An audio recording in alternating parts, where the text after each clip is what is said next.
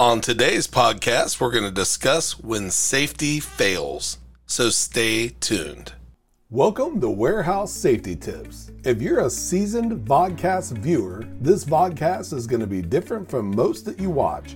It's based around exactly what the name implies warehouse safety tips. And since the people in this industry are busy, we know that time is money, so each episode will be as short and to the point as possible. And now, with all that out of the way, let's get to the vodcast. As mentioned on previous podcasts and on future ones as well, we try to draw our content from real life.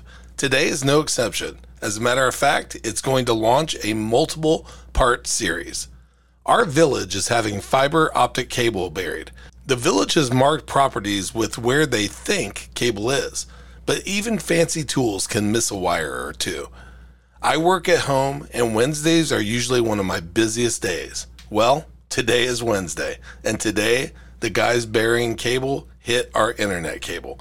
That made today start off a little frustrating, but instead of getting mad, I contacted my clients let them know the issue and started thinking of ways to apply this to safety. Apply the above situation to your facility.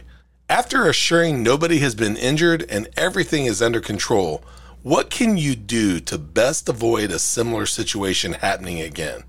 While it's fresh in your mind, get your maintenance, safety team, staff that's been affected, and management together and discuss steps for the future.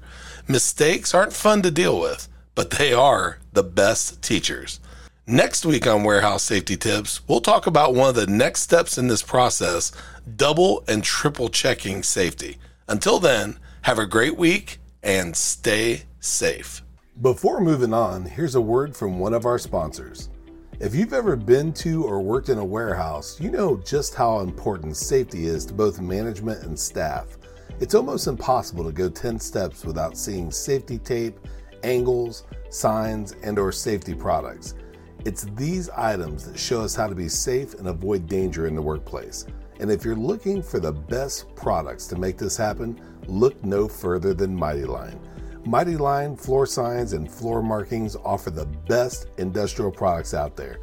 We're proud to have Mighty Line as the official floor sign and floor marking company for the Warehouse Safety Tips podcast and site. Go to mightylinetape.com forward slash safety tips to request a sample pack of their incredible safety signs and floor markings. We hope you enjoyed this episode of Warehouse Safety Tips. If you visit warehousesafetytips.com, you'll find the show notes for this episode and access to all of our blog posts, previous podcasts, advertiser information, and much more. Thank you for listening to Warehouse Safety Tips and have a safe day.